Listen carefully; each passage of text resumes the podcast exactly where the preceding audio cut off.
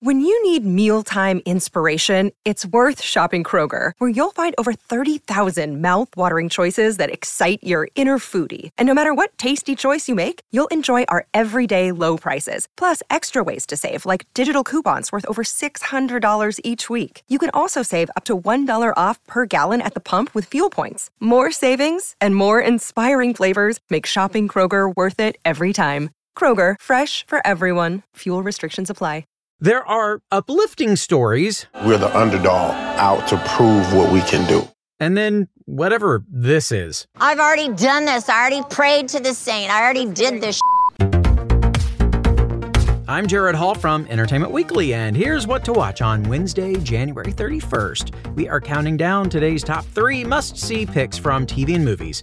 But first, your entertainment headlines.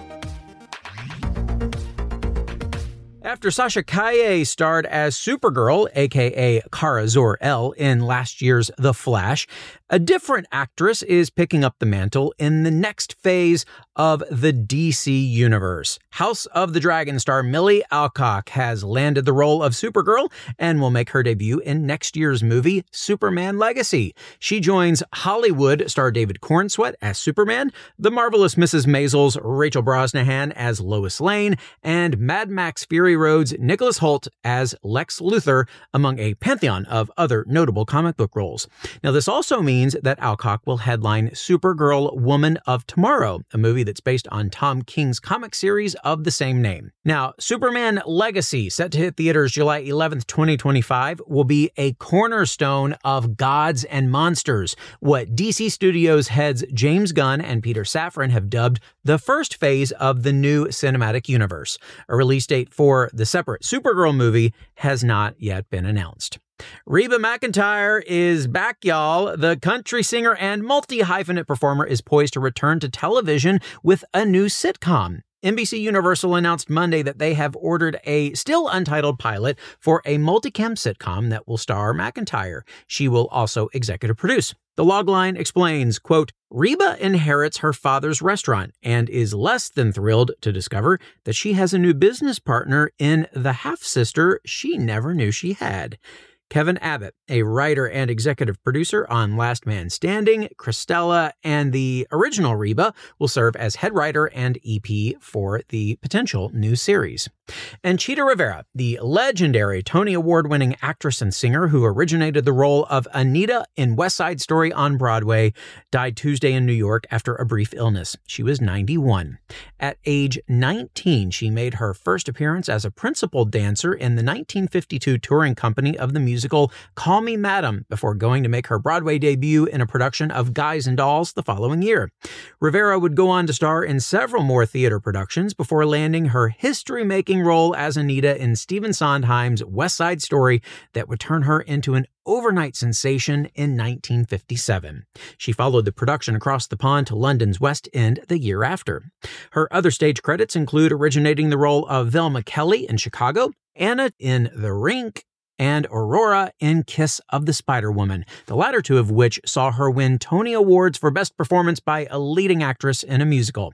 In fact, Rivera was one of the most nominated stars in Tony Awards history, with 10 nods to her name for her performances in Bye Bye Birdie, Chicago, Merlin, Nine, and her musical career retrospective, Chita Rivera, The Dancer's Life. She made her final Broadway stage performance in the 2015 musical The Visit. A powerful vocalist, Rivera also released three solo albums throughout her life and appeared on several episodes of The New Dick Van Dyke Show, The Judy Garland Show, The Carol Burnett Show, and Will and Grace. Her other film credits include Sweet Charity, Sgt. Pepper's Lonely Hearts Club Band, and Tick Tick Boom. For more on all of these stories, plus other news, reviews, interviews, and more, head on over to EW.com.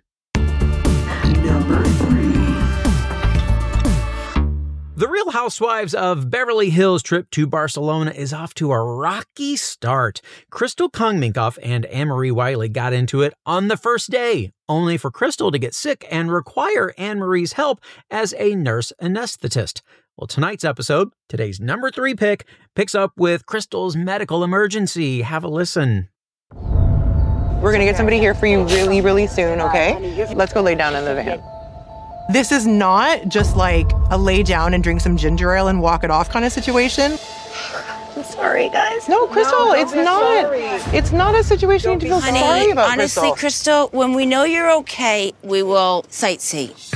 But like, given Crystal repeatedly insulting and degrading my profession, Did you go to medical school? What did you tell me? You were an anesthesiologist when I met you. Here we go, like downplaying my profession again. The irony of what is happening right now, it's literally shocking.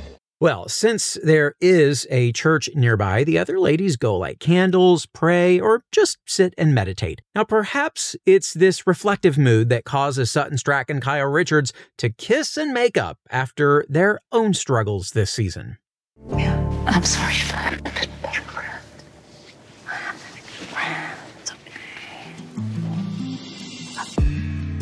I hate fighting with Kyle.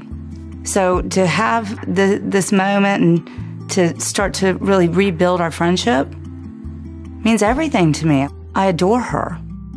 I care about Sutton a lot, and I was very hurt by the question she was asking about my marriage. So I'm happy to accept her apology and move on because I'm much happier with our friendship being in a good place.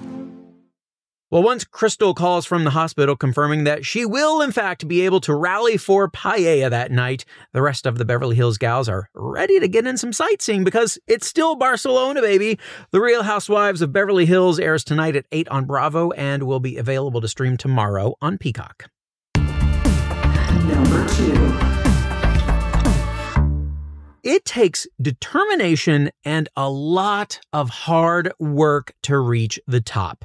The kids of our number two pick show just how hard it is. The six part documentary series Choir follows the Detroit Youth Choir as it prepares for the show of a lifetime. Following a 2019 appearance on America's Got Talent, the choir and its director, Anthony White, are ready for a big stage again. They're preparing to perform at Carnegie Hall. However, White has to replace key members of the group and fight to keep the program running in Detroit. The series follows the group and its mission to keep a world class arts experience to the kids of Detroit. Here's a trailer. One, two, ready. You can be anybody and be a part of the Detroit Youth Choir. We're the underdog out to prove what we can do. When I sing, it's like I'm in a different world. I'm pouring my emotions out onto the audience. It all does take work, but if I keep going, I'm going to reach my mark. The amount of dedication it takes to be in DYC is on the same level as a high school athlete. Hella high water. I want to be able to take these kids to the next big stage.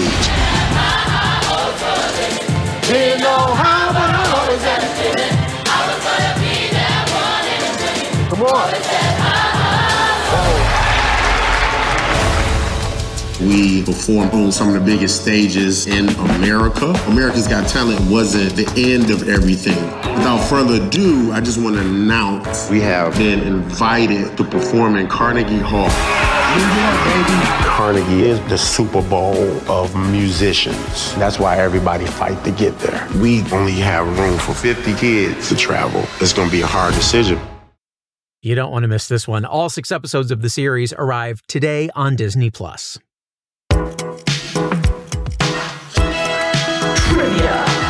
It's trivia time. Author and socialite Truman Capote, who will resurface in our top pick today, has continued to have a presence in movies and on TV long after his death in 1984.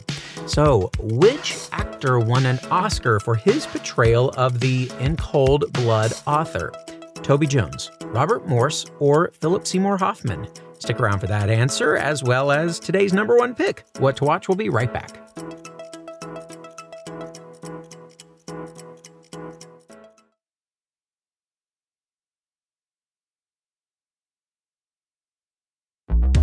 Welcome back to EW's What to Watch.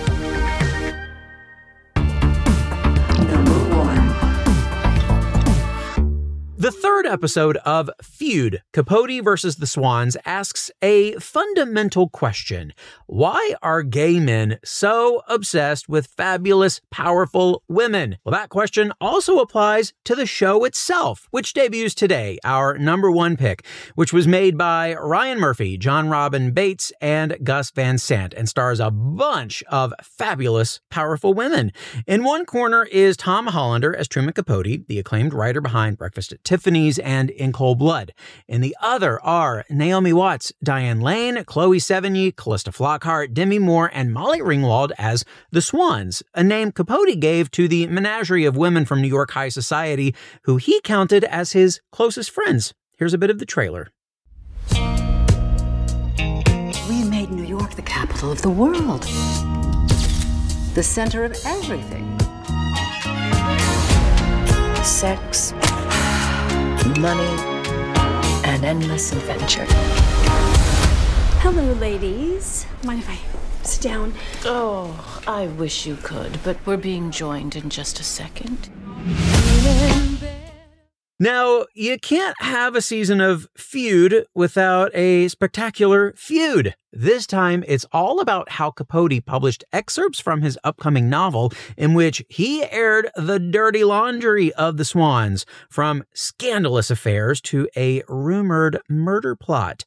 Feeling betrayed, some of the Swans did everything in their power to eject Capote from society altogether. One even took her own life in the days leading up to the publication of the excerpts. EW chatted with Naomi Watts about why her character, socialite Babe Paley, was so drawn to Capote. Have a listen. She was able to share with him and feel seen by him as an individual, not the wife uh, so much. And, and really for the first time, because all the women operated on the same level around her, um, at least the women she was mixing with and they were kind of guilty of doing the same things. Um, so Truman and her just instantly clicked. She got his humor, she got his um, wild, provocative n- nature, and um, and she just loved him. She found him entertaining, and and and you know, a writer operates from a curious point of view always wanting the stories and and she just found herself sharing and sharing because she'd never had that opportunity before.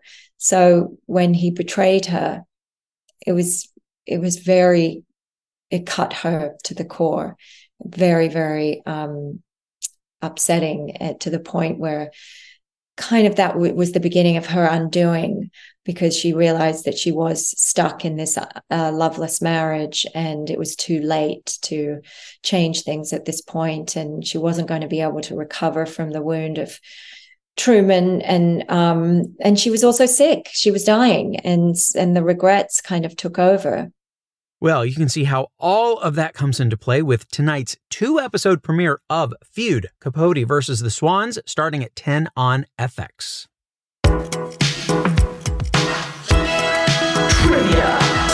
And finally, today, the answer to our trivia question. Tom Hollander joins a group of great actors who have portrayed Truman Capote on film and TV. But which actor won an Oscar for his portrayal of the author? Toby Jones, Robert Morse, or Philip Seymour Hoffman? Well, Toby Jones played Capote in Infamous, and Robert Morse portrayed the actor on stage. It was Philip Seymour Hoffman who won an Oscar for his leading role in Capote. And that is it for our show today. We'll have more news and must see picks for you tomorrow, so be sure to follow or subscribe to What to Watch so you don't miss our daily recommendations, more of which can be found at EW.com. I'm executive editor Gerrad Hall. You can find us on X, formerly known as Twitter, at EW and at Gerrad Hall. Thanks so much for listening and have a great day. This episode of What to Watch was written by Dustin Nelson, Nick Romano, Lester Brathwaite, and EW staff, edited by Samee Junio, and hosted and produced by Gerrad Hall. What two, watch?